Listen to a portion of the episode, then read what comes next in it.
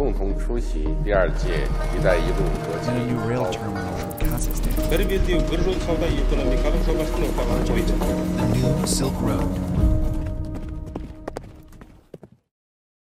Здравствуйте! Добро пожаловать в подкаст «Китай, Евразия и все остальные». Подкаст о поясе и пути, больших играх и другой геополитике. Я ведущий Руслан Изимов.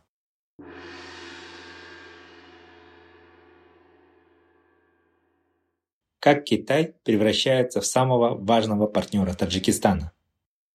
По происшествии более 2000 лет именно таджикские пограничники выполняют роль отсечь правой руки современных представителей трех зол, да, экстремистов, террористов и сепаратистов.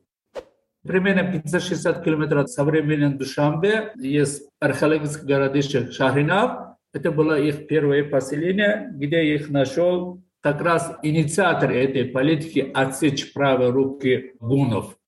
Мы, оставаясь самым южным центральноазиатским крылом ОДКБ, одновременно сотрудничаем не только Китаем, но и Узбекистаном, и с Ираном. Поэтому здесь не идет какой-то геополитический крен, а именно сохраняется геополитический баланс. Как специалист в Великом Шелкопути скажу, что мы не достигли еще того уровня, который у нас был в эпоху Тан. Вы знаете, эпоха Тан был великолепный, великий лозунг Великой Шелкопути означал так. Кони на севере, корабли на юге. Можно сказать, это третий выход Китая в мировую арену. Это был Хан, потом Тан. Даже во время Цин они хотели выйти но посредством опиумной войны им не дали возможность. А как раз сейчас мы ожидаем третий выход, глобальную политику. Хотя Китай тоже сейчас претендует на великую социалистическую державу, у них есть свои ахиллесопята. У них ахиллесопята не одна. Основная внешнеполитическая ориентация, которая была заложено лидером нации Эмомаль Рахмоном сохранится. Современный Таджикистан вновь, как и столетия назад, становится важным партнером Китая.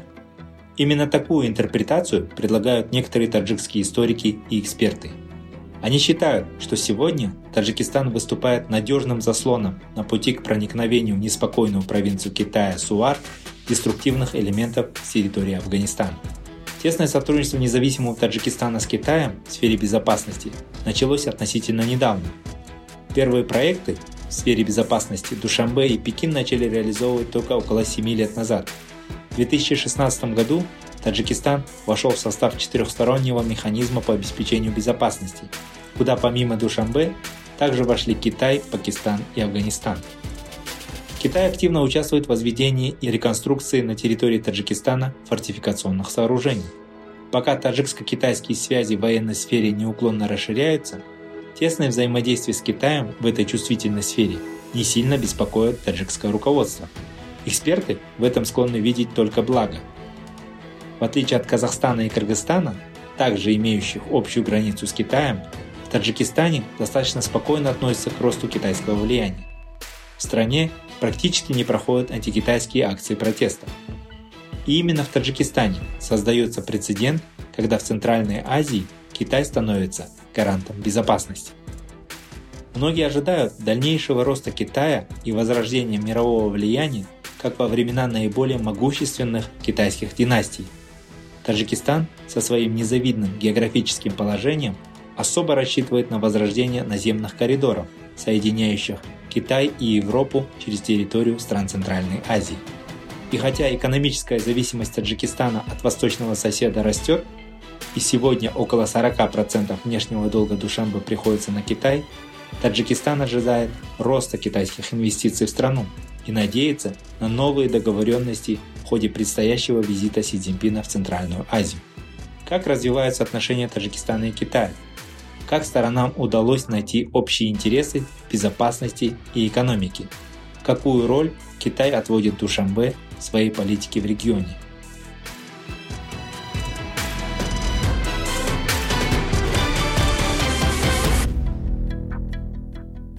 Эти вопросы раскрывает таджикский специалист по шелковому пути Абдугани Мамадазимов.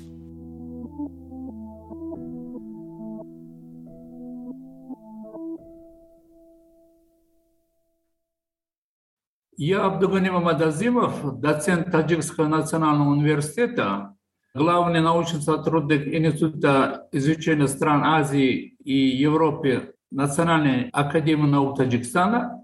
И одновременно я председатель Национального фонда, это общественная организация «Шелковый путь», путь консолидации.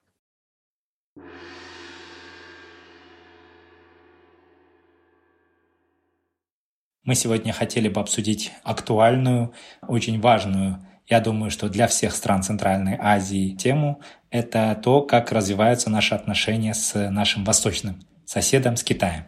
Тем более, что совсем скоро состоится визит председателя Китая Си Цзиньпина в Казахстан, а затем уже в Узбекистан, где ожидается, что будет он принимать участие в саммите Шанхайской организации сотрудничества. И в самом начале мне хотелось бы начать с того, что а, сегодня, насколько мы можем судить, уже свершившийся факт, что Китай стал основным партнером Таджикистана во многих секторах, начиная от торговли, инвестиций, возведения инфраструктуры до культурного обмена и сферы безопасности. Но ведь это стало реальностью относительно недавно – Какие факторы привели к резкому увеличению китайского влияния в Таджикистане? Давайте сначала попробуем поговорить про это. Например, как сокращалось влияние традиционных партнеров Душамбе, таких как Россия и Иран? А, начнем с того, что я думаю, основным вопросом были две факторы. Первый, вы знаете, что решение пограничного вопроса между Таджикистаном и всех постсоветских стран, которые имеют границу с Китаем. И благодаря успешному решению этого исторического этого вопроса, оставленной нам историей, получилось какая-то переговорный процесс, появились такие тенденции, как доверие и так далее. Это было э, переформатировано в шанхайскую пятерку, и сразу начало нового нашего тысячелетия, нашего столетия на новую э, региональную организацию, как Шанхайская организация сотрудничества. Я хочу заметить одно очень интересный момент, э, что в Ташкентском саммите ШОС, это э, лето 2004 году, тогдашний председатель Китайской Народной Республики господин Ху Цинтао, он объявил о, о выделении льготного кредита в размере 900 миллионов долларов остальным странам, членам Шанхайской организации сотрудничества. Главная цель политического руководства Китая состояла в том, чтобы показать всем, данные организации, которые э, носят имя один из ключевых э, китайских городов, э, является локомотивом данной организации. И случилось так, это было лето 2004 года, и, и тогда были очень хорошие цены на нефть, поэтому Россия и Казахстан сразу отказались от получения этого данного льготного кредита. Узбекистан, как хозяин мероприятия, потом изъявил свое желание о неподключении, и остались две э, страны с небольшими национальными экономиками – Таджикистан и Кыргызстан. И вот две страны подготовили крупные проекты для получения этого льготного кредита в размере около 2% годовых. Это очень приемлемо для наших национальных экономик.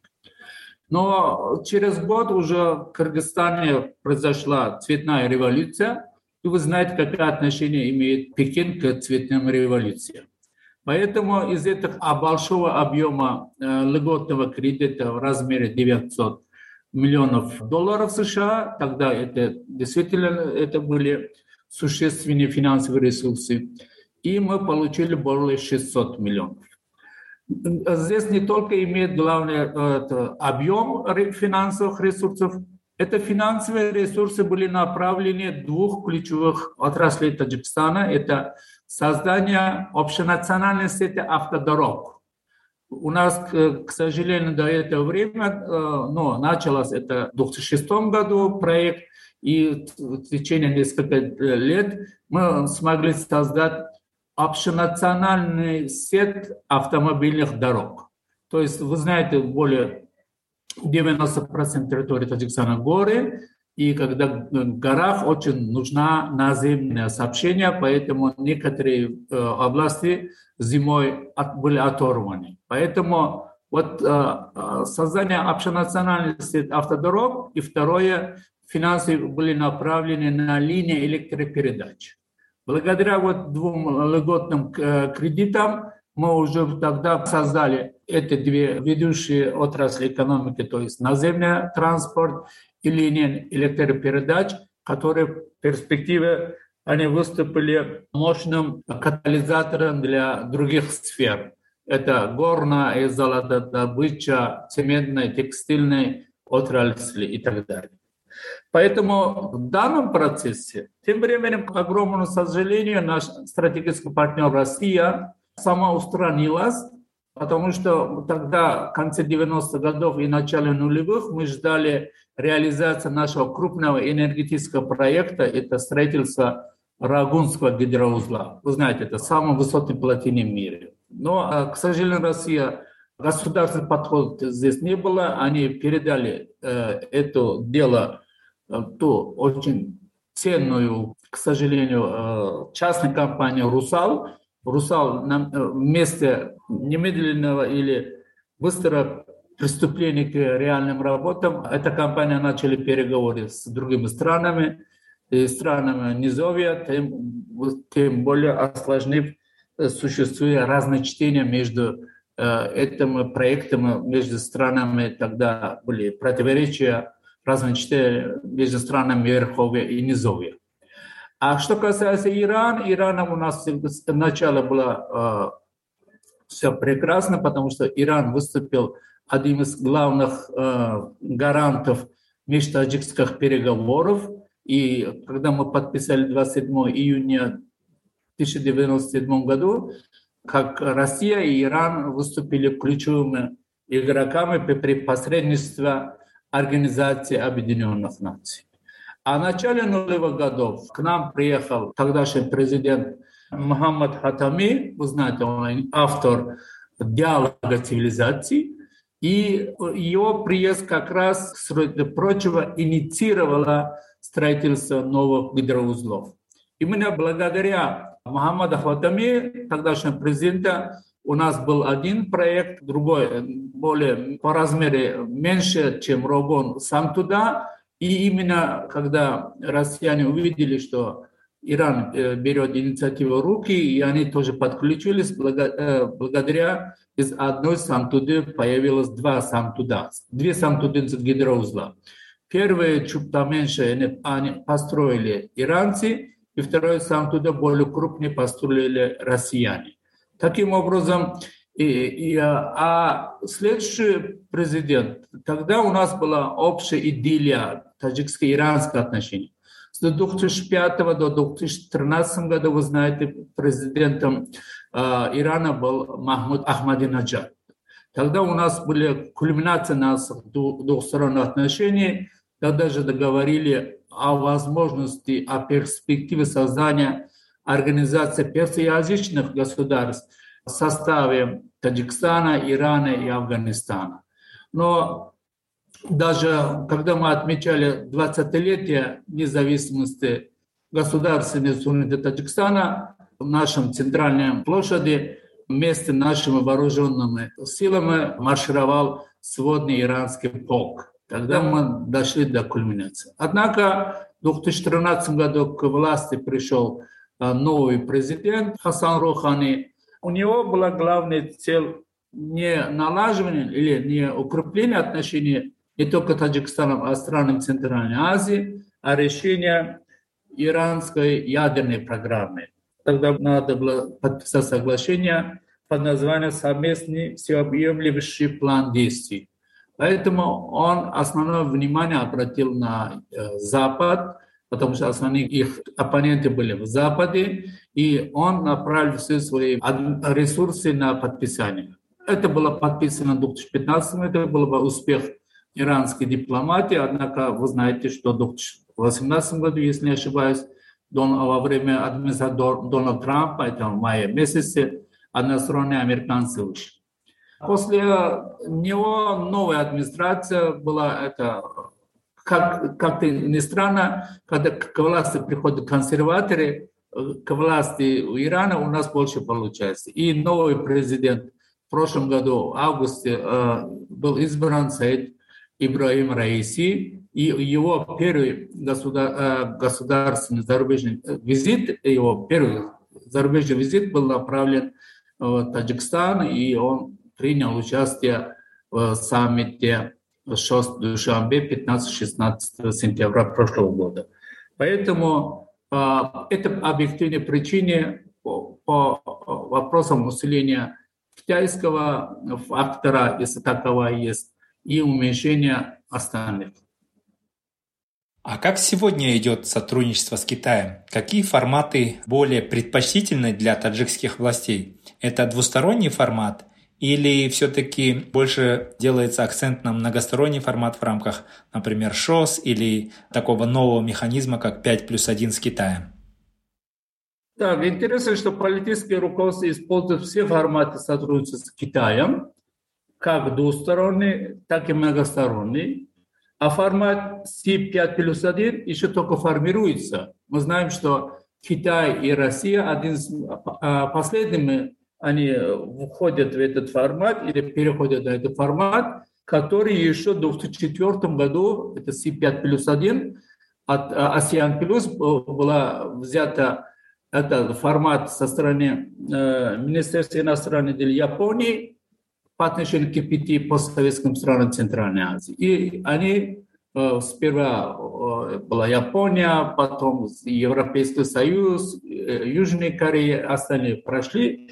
И Китай один, и Россия один из последних выходят, и как раз пандемия, перед пандемией они вошли в этот формат, поэтому этот формат только известен экспертам, а многом широком, широкой публике э, не э, известен. Поэтому, как я сказал, со времен Ху Цинтао, который с саммита Ташкентского 2014 многосторонний формат был доминировал.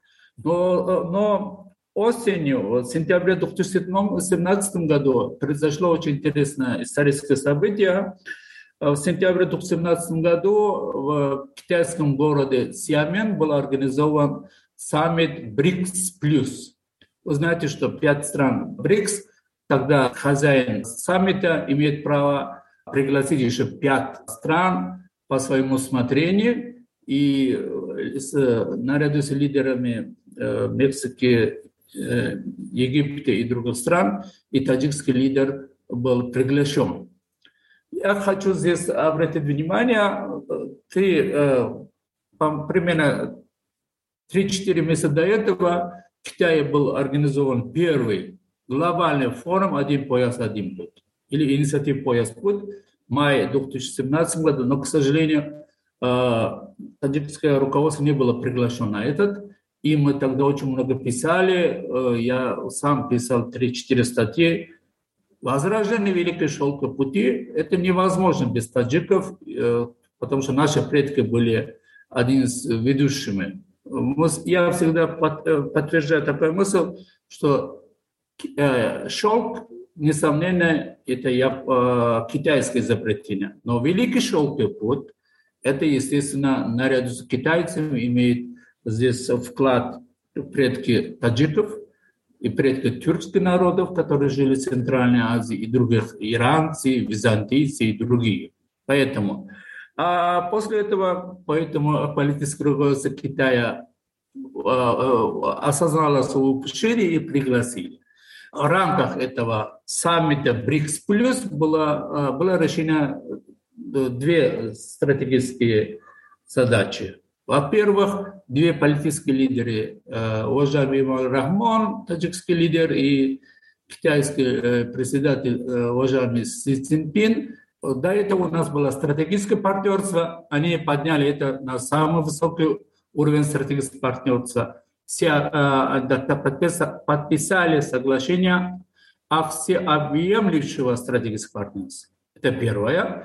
И второе, что национальная стратегия развития Таджикистана, это наша э, такая локомотив программа, которая была принята 1 декабря 2016 года. Это до 2030. Э, ну, как китайская, э, ну, казахстанская программа, помните, Нурлужол и так далее. Да. Да? Таким образом, э, было принято э, решение о состыковке. Другим словом, Таджикистан один из первых стран мира, вы знаете, поддержала этот китайский мегапроект, один инициатива «Пояс-Пут». И третьим в постсоветском пространстве, после России и э, Казахстана, мы подписали соответствующее соглашение. А, поэтому э, после этого, то есть сентября 2017 года, э, вот, э, наше Э, устойчивое экономическое развитие, хотя у нас не большая национальная экономика, идет больше 7%. То есть это благодаря опоре на это китайский мегапроект «Один пояс, один путь». Да, спасибо. А давайте также поговорим про возможные какие-то сложности или проблемы в сотрудничестве с Китаем. Вот принято считать, что в отличие от западных стран, Китай не выдвигает никаких политических и иных требований для выделения инвестиций. Да, мы сегодня говорили, что Китай выделяет а, большие а, объемы инвестиций странам Центральной Азии. А как вы думаете, как обстоят дела в реальности? Может ли Пекин в будущем, вот в краткосрочной перспективе, требовать э, большей лояльности к себе и к своей политике? Я чуть-чуть бы переформатировал данный вопрос. По отношению к Китаю, я бы сказал, больше подходит э, Таджикистана не лояльность, а полезность Таджикистана или даже незаменимость его вопросов безопасности. Я сейчас объясню вам. Э, Таджикистан очень полезен в ключевом вопросе, как обеспечение безопасности в один из самых чувствительных э, участках. Вы знаете, на самом юго-западном участке здесь проходит граница китайская, таджикская, афганская и пакистанская граница. Да? И самоотверженная служба таджикских пограничников и вооруженных сил мы взяли границу в свои руки 2004 года и э, ни одна э, террористическая группа или экстрем, религиозная экстремистская или сепаратистская группа не, не могла пройти через таджикско-афганской или таджикско-афганско-китайской границы куда? Э, в китайскую, внутри китайскую. Я хотел бы привести здесь а, исторический аналог. Я сам примордалист и обожаю вот примордалистские конструкции. Давайте вот вернемся к историческому э, аналогу возрождения Великой Шелковой пути. Да? Непосредственная история Великой Шелковой пути связана с э, попыткой китайского воинственного императора Уди, так политика назывался, отсечь правые руки кочевников, э, кочевых племенов гунов, ну, китайских сюнов. Тогда это э, буны вышли из непосредственного подчинения от наших далеких э, предков. Это Саков Кушан. Это китайское название, вы знаете, это Юэджи. И после потеснения наших предков от Гансуйского коридора далеко на запад, они по э, Алтаю, э, Джунгарских ворот и через э, Канью пришли примерно долине реки Вахш. Примерно 560 километров от современной Душамбе есть археологическое городище Шахринав. Это было их первое поселение, где их нашел как раз инициатор этой политики отсечь правые руки гунов. Вы знаете, что Великий Китай стена построена, но никогда не выполняла свою роль, потому что когда осенью высыхала реки или маленькие реки, появился брешь, и летучая кавалерия гунов и других кочевников быстро нападали, а китайская армия многочисленная, но, к сожалению, а, за отсутствие э, э, кавалерии, они не могли вовремя дать отпор. А поэтому основной, но основной удар проходила с южной, э, с западной оконечности Великой, э, Великой Китайской стены. Это как раз Гансуйский коридор, который оставили наши предки. 132 пример ровно 2160 лет тому назад как раз УДИ отправил автора этой политики осечь правой руки кочевников, потому что центр, ну, верховная ставка кочевников была в Монголии, у них было правое крыло, это Запад, и левое крыло, это была Ляодун. Примерно такая была позиция. И он через 12 лет скитаний нашел э, Саков э, Кушан именно здесь, на э, верхних окраинах тогдашней греко-бактийской государства. Они отказались вернуться, туда, своей исторической родине, Гансуйский коридор или Хессийский коридор, и создать второй фронт против гунов. Вот представьте себе, тогда, когда ушли, э, на месте саков тогда пришли сагдийцы. Вот 36 э, городов оазисов тогдашний Сиуй, вы знаете, тогда назывался не Синтян, а Сиуй. Тогда я использую более более географическое название, Таримском бассейне, это тогда были сагдийцы. Именно сагдийцы с э, китайцами вместе, они, а, именно сагдийцы, наши предки, другие наши предки помогли китайцам в изгнании гунов на далеко северо-запад. Вы знаете, потом через 300 лет Атила появляется где? В Паноне, современной э, Венгрии. Или ассимилировали оставшие части. Теперь по происшествии более 2000 лет именно таджикские пограничники выполняют роль отсечь правой руки современных представителей трех зол, да, экстремистов, террористов и сепаратистов. Если центр находится примерно э, раньше находилось э, Сирии, Ираке, правое крыло находилось именно в Афганистане, Пакистане, а левое, вы знаете, в Чад или Мали в этом э, Африке. Теперь мы, э, то есть почти полтора миллиарда Китая нуждается в нашей помощи. Э, мы выступаем, вот сами представьте, когда до тайванской проблемы у нас 3-4 года назад была зонтич, попытка зонтичной э, революции в Гонконге. Можете представить, тогда, если было бы друг, второй очаг, Кашгар или Аксу, или не знаю, это была бы главная вот. Поэтому здесь именно в этом деле мы пока выполняем незаменимую роль. Да, это очень интересные аналогии. Раз мы упомянули вопросы безопасности, в которых действительно мы наблюдаем очень тесное сотрудничество между Таджикистаном и Китаем. Давайте сразу закроем этот блок вопросов таким дополнением, как военное сотрудничество между КНР и Таджикистаном. То есть, если вы говорите, что вы действительно очень тесно сотрудничаете с Китаем, охраняя таджикско-афганскую, китайско-афганскую границу, то что насчет военных баз Китая?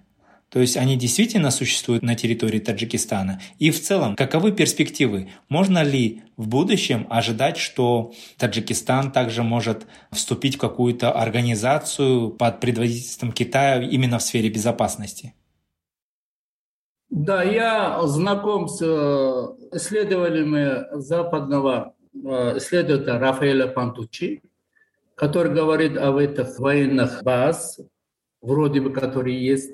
Но я сам, как председатель Национального фонда «Шелк и путь под консолидации», в июне этого года организовал уже пятый по счету караван мира единства э, до перевала Кульма. Это, э, вы знаете, это контрольный пропускной пункт, автором который я являюсь. Я предложил э, строительство этого КПП еще во время нашей гражданской войны, в 1994 году. А в 2004 году мы открыли. Да?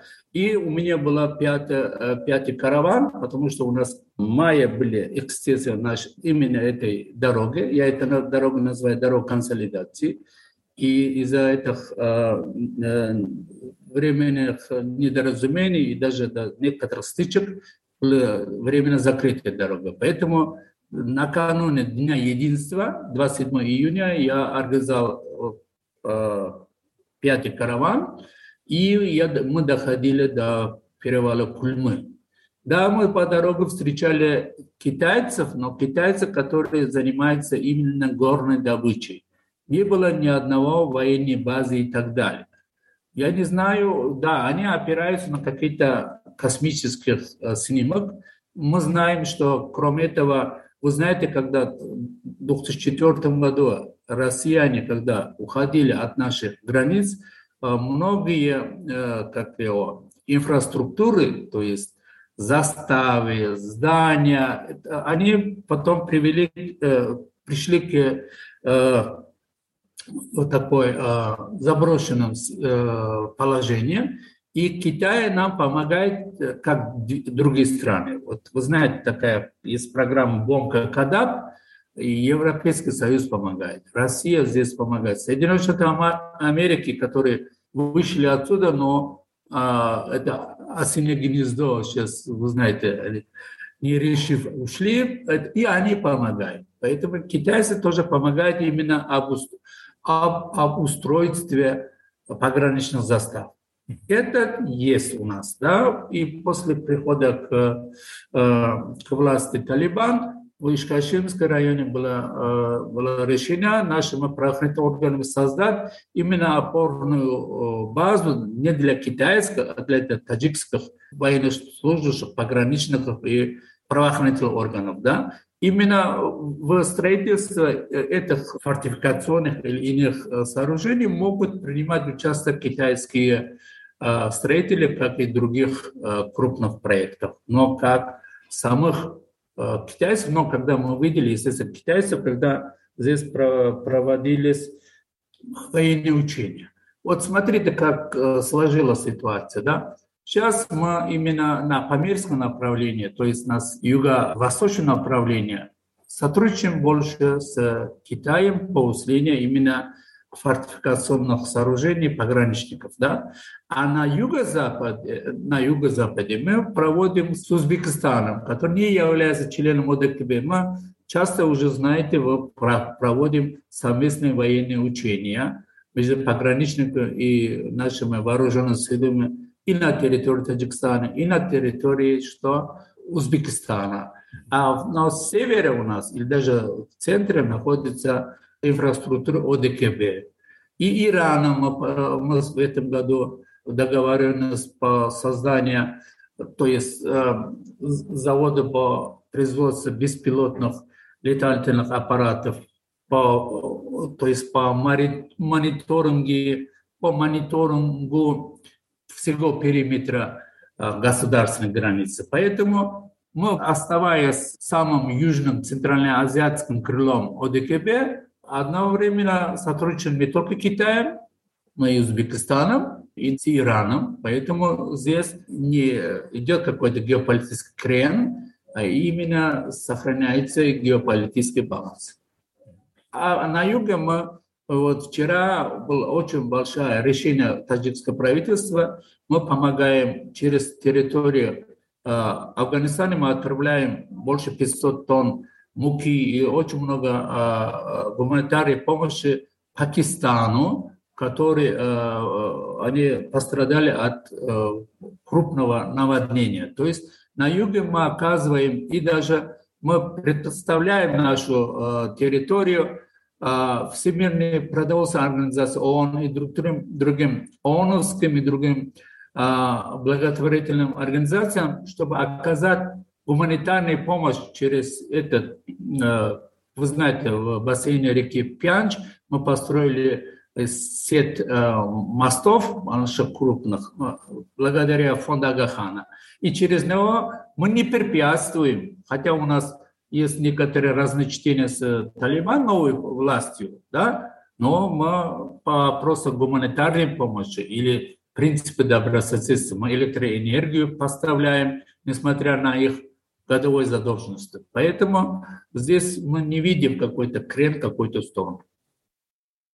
Статистические данные показывают, что госдолг Таджикистана перед Китаем не уменьшается. Этот показатель, насколько мы знаем, составляет уже около 40% от ВВП Республики Таджикистан. Как собираются власти решать эту проблему? Этот долг, по-моему, колеблется от 38-39 и не доходит до психологической отметки 40. Это примерно... Поэтому в последнее время политическое руководство э, страны э, э, переходит от льготных кредитов, которые я говорил, к получению безвозмездных грантов от китайской стороны.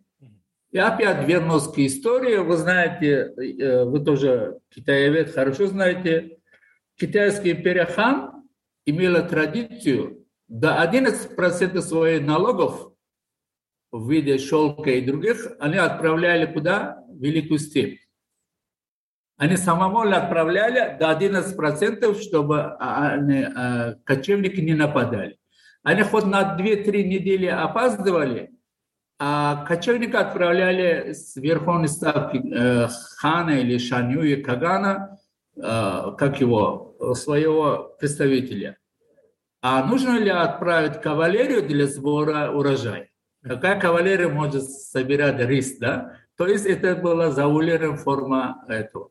Поэтому никогда с центра нападения не было. А нападение всегда было из крыльев. Особенно было, как я сказал, активен правое крыло, которое освободилось от французских э, Поэтому они отправляли до 11%.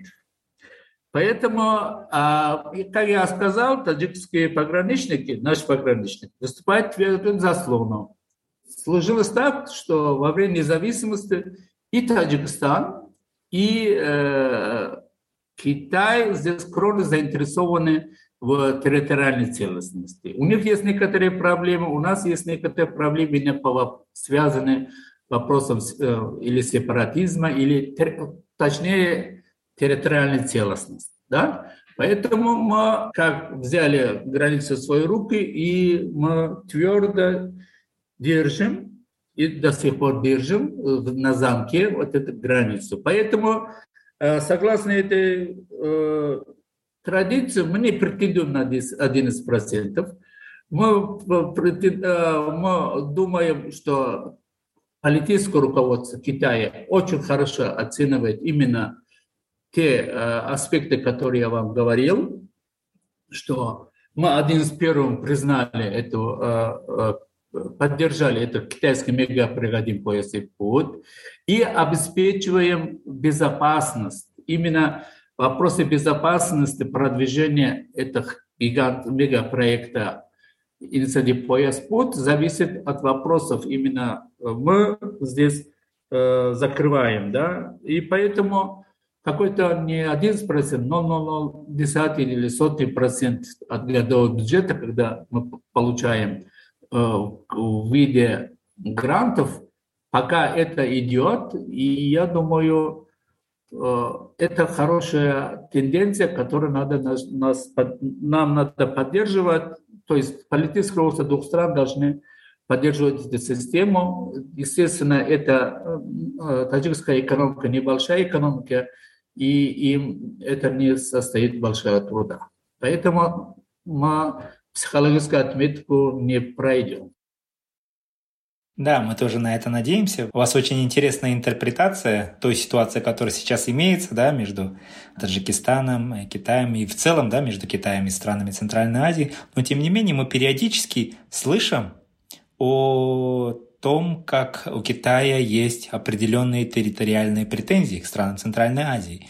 В прошлом году даже были публикации в китайских СМИ о том, что некоторые части Таджикистана, то есть территория Таджикистана, исконно китайские земли.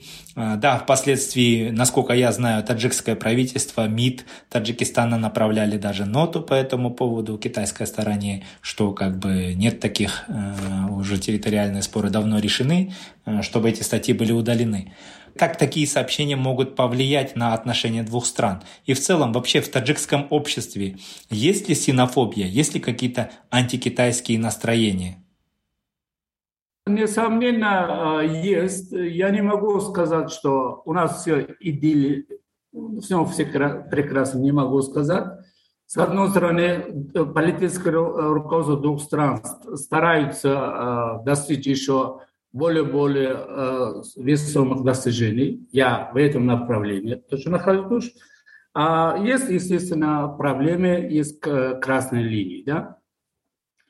Но я как специалист не очень тревожусь именно усиление китайского влияния в Таджикистане. Мне тревожит более другой аспект. Это именно коррупционные проявления именно в двусторонних таджикско-китайских экономических связях. Если в этом направлении, вы прекрасно знаете, что китайское руководство внутри страны жестко борется с проявлением коррупции. Жестко.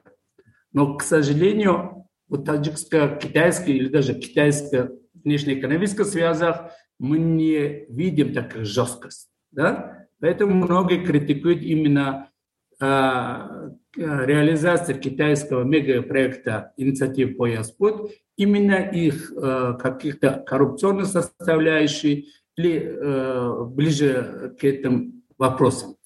Поэтому если китайское руководство после пандемической э, э, эпохи, ну, после э, ожидаемой съезда, 20-го съезда КПК, возьмет вот эту тенденцию или вот эту традицию жесткой борьбы с коррупцией внутри страны, они переносят на международную экономическую э, сотрудничество, было бы великолепно. Китай сразу э, освободился от, от очень много критик по отношению к ним.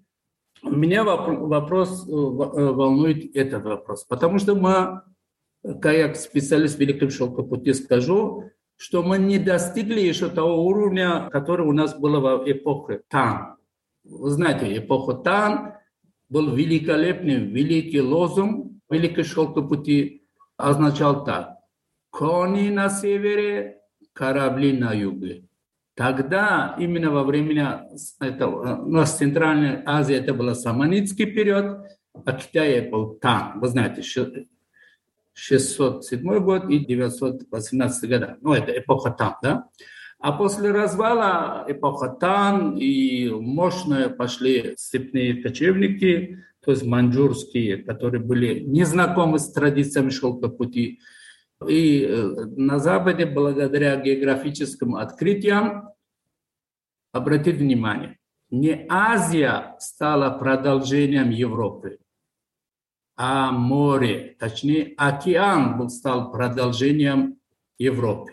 Сейчас продолжением, э, можно сказать, Великобритания является не, не знаю, не даже не Голландия, не, а Австралия, Новая Зеландия или Канада и так далее. С этого момента именно баланс, мировой баланс э, между сухопутными и морскими частями мировой торговли нарушился. И до сих пор вот этот дисбаланс сохраняется. На мой взгляд, идея э, председателя Китайской Народной Республики Си Цзиньпина, который инициировал, и следующий год мы отмечаем его десятилетие, это его было для меня это благо, потому что баланс между мировыми э, торговлей должен э, что возродиться или потому что с этого года великие границы открыты. Наши кони Евразии не охраняют караваны, а мы воюем между собой. И до сих пор видим сейчас в Восточной Европе, что творится. Поэтому мы, Таджикистан, рад, потому что мы находимся в центре Центральной Азии, как все другие страны, мы народы которые не приняли Александра Македонского, который пришел к нам с мечом, а при, э, приняли Чан Цяна, он с ним мечом не приехал к нам, а, а кусок, куском щелка под мешкой, да, мы его приняли, да. Поэтому э, это вопрос стоит. А что касается, мы знаем одновременно, что вы знаете, что э, китайская традиционная политика или хотите стратегемная дипломатия или Хэцин, брачный дипломат, это все связано с тем, что у них есть какие-то, можно сказать, отголоски экспансионистской политики, возможно. Да. Но я как специалист говорю, что вот Таримский бассейн, современный Синьцзян-Югурский район, автономный район, было освоено как с, с востока китайцами, как и запада нашими народами, центральноазиатскими народами. Красной чертой я сказал, мы не должны выделить земельные участки китайским фермерам, когда у нас своих земельных угодий не хватает наших. Вы правильно сказали, 9 лет назад китайские власти, вот китайский руководитель у нас в Казахстане объявил эту инициативу. Она сначала называлась «Экономический пояс шелкового пути», потом она была преобразована в такой вот грандиозный проект «Один пояс, один путь». Сегодня мы ожидаем новый визит Си Цзиньпина в Казахстан, как мы вначале уже говорили, и потом участие на саммите ШОС. Как вы думаете и какие вы ожидания сейчас имеете от этого визита? Может ли в условиях нарастания геополитического противостояния между Китаем, Россией и Западом Китай предложить странам Центральной Азии какое-то новое видение. Вот вы, как большой видный специалист по шелковому пути, вы можете предположить, что Китай сейчас будет предлагать какое-то совсем новое прочтение шелкового пути. Действительно, может быть, снова будет акцент сделан на какие-то наземные транспортные коридоры между Китаем и Европой через территорию стран Центральной Азии. Да? Какие-то отголоски, какие-то маленькие проекты этого мы уже видим. Это и железная дорога через Китай, Кыргызстан, Узбекистан и так далее. Может быть, что-то еще. Как, какие у вас ожидания лично от этого нового визита? Можно сказать, это третий выход Китая в мировую арену. Это был Хан, потом Тан, даже во время Цин они хотели выйти, но посредством опиумной войны им не дали возможность. А как раз сейчас мы ожидаем третий выход, глобальную политику и так далее. К сожалению, данный выход э, Китая через мировые океаны не получается, потому что, обратите внимание, в прошлом году именно в эти дни, когда в Душанбе был создан саммит ШОС, был э, созыв саммит ШОС, именно в эти дни э, американцы, за месяц, которые ушли Афганистана, они объявили о создании военно-политической коалиции АУКУС. Да? И теперь они выдвигают наперед Австралию, как Австралия должен своими, через э, десятилетия своими атомными подводными лодками должен еще раз закрыть масштабные выходы Китая на мировые океаны. Да? А китайский выход через э, экономический коридор, китайско-пакистанский экономический коридор, это выполняет только одну частичную э, проблему, да? какой-то не полной блокировки Индии, да, своего регионального, можно сказать, оппонента, да, выход Карачи, да, порт Карачи, да, это тоже не выполняет. Поэтому я ожидаю, у меня есть был такой, э, такая, можно сказать, пока идиллический или более такой формат железных дорог, то есть Сингапур, Сиан, Самарканд.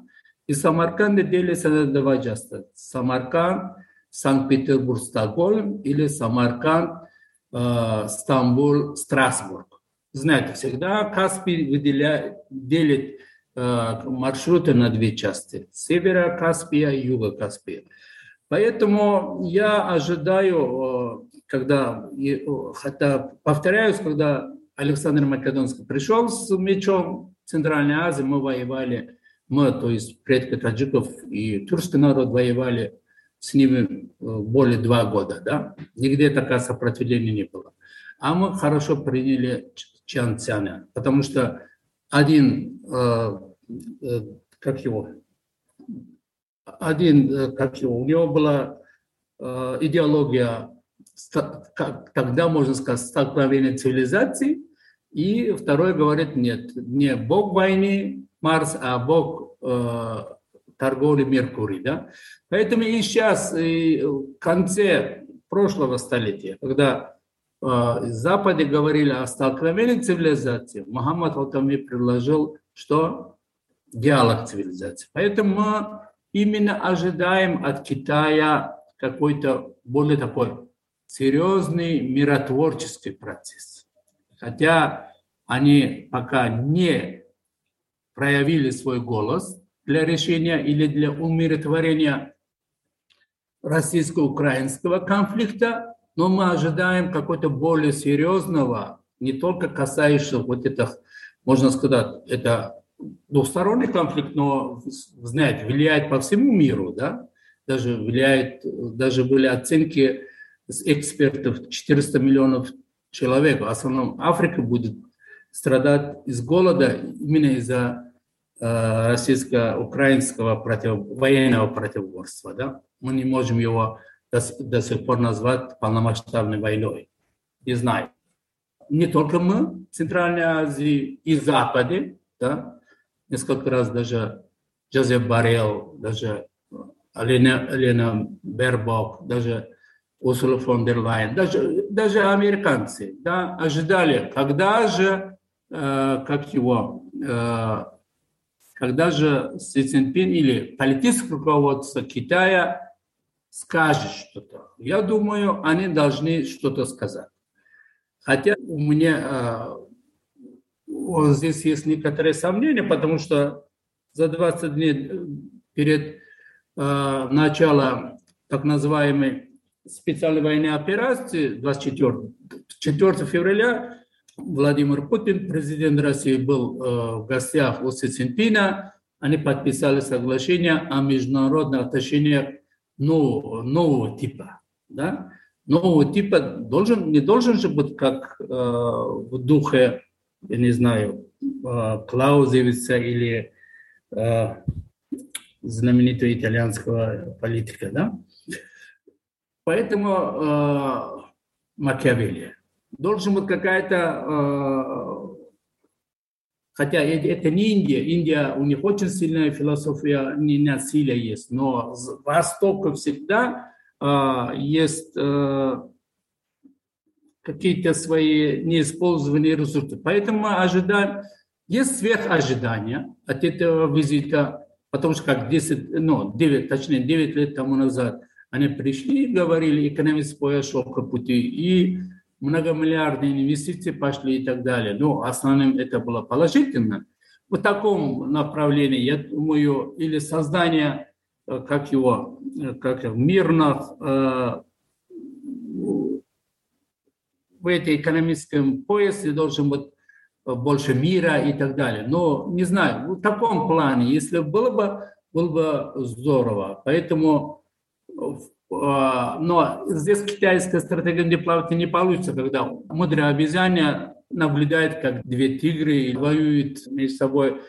Поэтому, я думаю, здесь э, сверхожидания не только народов Центральной Азии, всего мира от этого визита, потому что он будет в Казахстане. Но в Казахстане тоже, вы знаете, очень сейчас такая щепетильная ситуация, э, как быть с одной стороны, член ОДКБ, с другой стороны, тоже постсоветская а, республика, если такого осталась. После специальной военной операции говорит о постсоветском пространстве тоже не стоит говорить, потому что таким войной они просто разрушили эту целостность этого. То есть в наших глазах идет переформатирование все существующих систем международных отношений. Поэтому Китай должен что-то сказать, но не знаю что, но что-то такое сверхожидания. Потому что это должен быть равносильно ожидание от исторического 20-го съезда Компартии Китая. Интересный момент. Вот после войны, после начала войны России в Украине, как изменилось отношение в Таджикистане по отношению к Москве? То есть, э, вот вы упомянули о термине, да, самом э, постсоветское пространство. То есть, появились ли какие-то опасения от Москвы, и не будет ли вот это вот дистанцирование от Москвы толкать Таджикистан еще больше в объятия Китая? Я во всех центральноазиатских или зарубежных, даже основном европейских и североамериканских СМИ смотрю, что чуть ли мы не попали в объятия Китая. Да? Вы знаете, что у Китая э, своя внутренняя проблема, да, Синьцзян-Уйгурская автономная. Там э, вопросы ассимиляции полностью не решены. Вопросы. То есть так называемые или трудовые лагеря, или другие лагеря, которые об этом говорят, это вопрос кровоточит. Я всегда говорю, всегда я обращаю внимание истории, как примордалист, когда Тан, когда империя Тан разрушилась, когда создали Цин, и когда Суй ушла э, на юг, и как раз там дискуссия была в общественных мнениях э, между интеллектуалами Китая. Сохранили ли этот 16 округов, которые были э, на территории Цин, или уйти. Тогда, и тогда, тогда у них был вопрос, э, Цин э, вы знаете, Цин и Ляо, там, когда воевали, и Суй хотели использовать, но не получилось, потому что две степняка объединились против э, как оседлого Китая. Да? И именно эти проблемы 18 округов пограничных, это Шенси, Шанси, ну, э, рядом, это бассейн реки Вэхэ, притока Хуанхэ. Да? Это стало катастрофой для Суй. Поэтому Здесь, э, я думаю, хотя Китай тоже сейчас претендует на великую социалистическую державу, у них есть свои ахиллесы пята. У них ахиллесы пята не одна. А, да, вот Синьцзян-Уйгурский автономный район, и сейчас расшатывают Тайвань. Знаем, что Тайвань там очень специфичный район, это по китайскому представлению это внутренняя, то есть э, одна из их 23, если не ошибаюсь, провинций. А некоторые говорят, нет, это отдельная нация или даже отдельная страна. Да? Там проблем хватает, и Синьцзян. И сверху этого они не будут создавать проблем. Хотя, если вы знаете э, китайскую традицию, э, у них есть, хотя китайцы больше конфуцианстве, но у них очень интересные есть моменты, у них э, исторической памяти э, за, богиня Запада Сиванму. Да, всегда они, когда усиливались, они его продвигали на запад, на запад. Да? Раньше это был, был Лобнор, если хан, это высохший сейчас, э, потом, если был бы это Балхаш, да, они могут сейчас претендовать на Каспий, да, с одной стороны. Ну, некоторые представители могут, да. Но с другой стороны, э, э, именно вхождение их или усиление их, э, или даже переход вот это Памир, я думаю, там хватает своих ну, трезвых умов, которые им скажут, не надо переходить Памир, потому что с Памира, с этой части, это другая часть, э, как его, ислама, хотя так далее. То есть здесь хватает своих проблем, поэтому когда, э, я думаю, политическое руководство Китая, Китая достаточно умны, чтобы не создавать для себя э, на пустом месте еще одну проблему. Это одно. Второе, действительно, это вот это жесткая российское, украинское военно-политическое, военно информационное противостояние действительно разделило наше общество на несколько групп. Да? Естественно, мы члены ОДКБ. И мы в основном, наши трудовые мигранты едут в Россию. В много, много, много аспектах мы до сих пор зависим от России. Да? Даже можете представить гипотетическое да, поражение, гипотетическое или теоретическое поражение а России могут даже активизировать тех же талибан, которых, которых э, мировое сообщество не признает, и мы выступаем один из самых таких ярых идеологических оппонентов. Да? И могут активировать. Естественно, мы не ожидаем крупное вторжение, потому что у нас достаточно сил, и мы опираемся на э, Узбекистан, Иран и Китай, естественно, и другие соседи по Центральной Азии. Если даже выбывается Россия. Да? Поэтому Есть, другие, есть такие моменты. Поэтому, с другой стороны, Украина, несмотря на все ярлыки, защита собственной, защиты собственной территории никогда не была преступлением. Это священное дело, священное долг каждой страны. Не может быть каких-то нацисты или, не знаю, националисты могут взять заложники населения страны более 40 миллионов. Один из самых крупных стран Европы, не только восточной, всей Европы.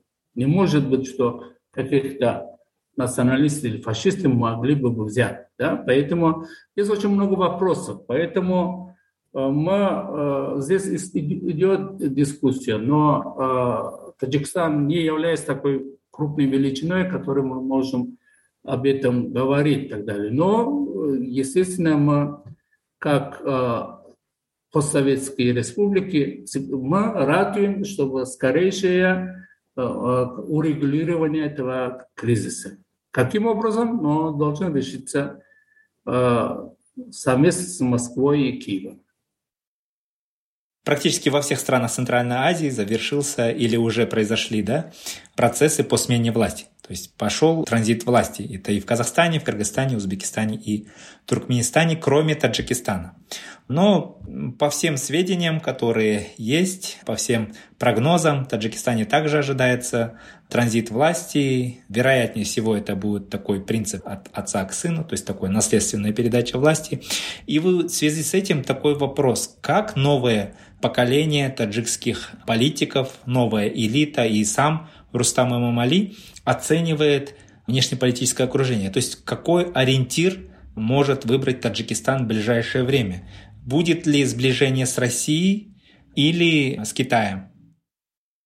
Давайте мы это предположим теоретически, потому что это решение не зависит от нас, зависит от высших руководителей Таджикистана. Поэтому мы можем предполагать, если произойдет теоретическая смена власти, это не приведет к кардинальным изменениям основного вектора внешнеполитической ориентации Таджикистана. Потому что Таджикистан вслед за э, Казахстаном э, принял такую э, концепцию открытых дверей и многовекторности. И мы стараемся вот это сохранять именно и эта политика показала свою жизнеспособность. Поэтому это вектор остается много а, а, векторность и открытых дверей, во-первых. Во-первых, опять я приведу пример. Когда в 2014 году, это было сентябрь 2014 году, когда впервые председатель Китайской Народной Республики господин Си Цзиньпин совершил визит к нам в Таджикистан, и ее супруга председателя, госпожа Пен Ли Юан, она известная оперная певица в Китае, она изъявила желание во время этого визита э, посмотреть, посетить традиционную таджикскую семью, традиционную, да?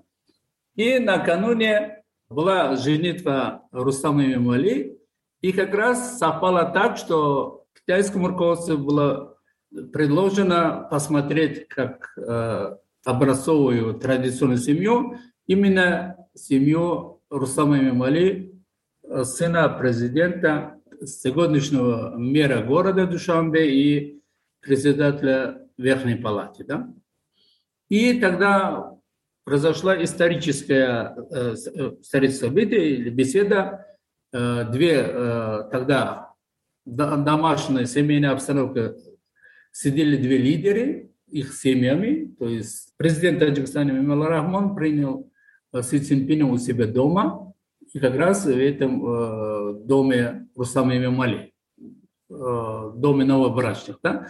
И тогда было э, знакомство э, не только двух, э, но две лидеры уже знали, э, теперь э, познакомились и Рустам Мимали тоже.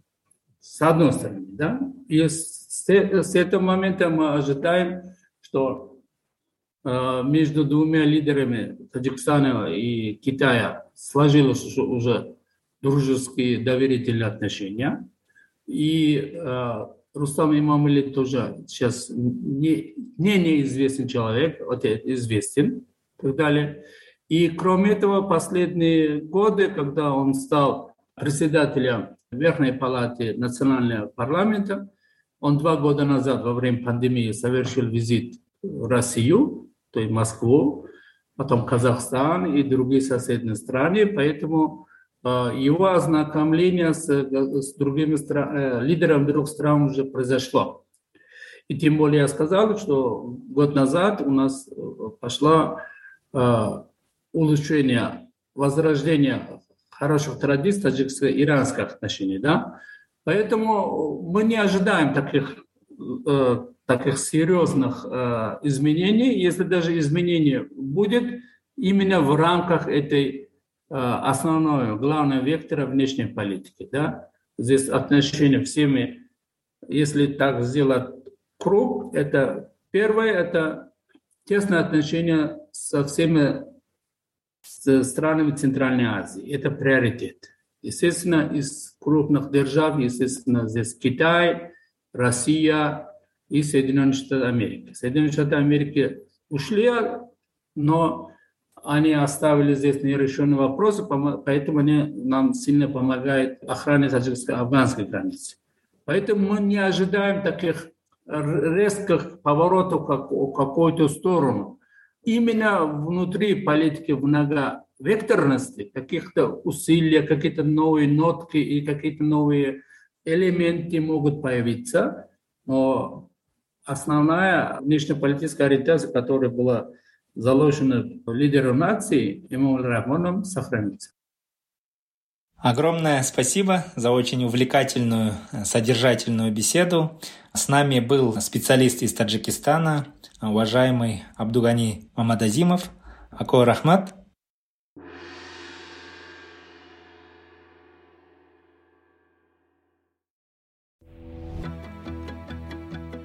Все эпизоды нашего подкаста вы сможете найти на подкастинговых платформах Apple, Google подкасты, Spotify, Amazon, Яндекс.Музыка и другие. На сайте Каан мы также размещаем текстовой транскрипт каждого эпизода и полезные ссылки на отчеты, доклады, книги и биографии наших спикеров. Спасибо за внимание.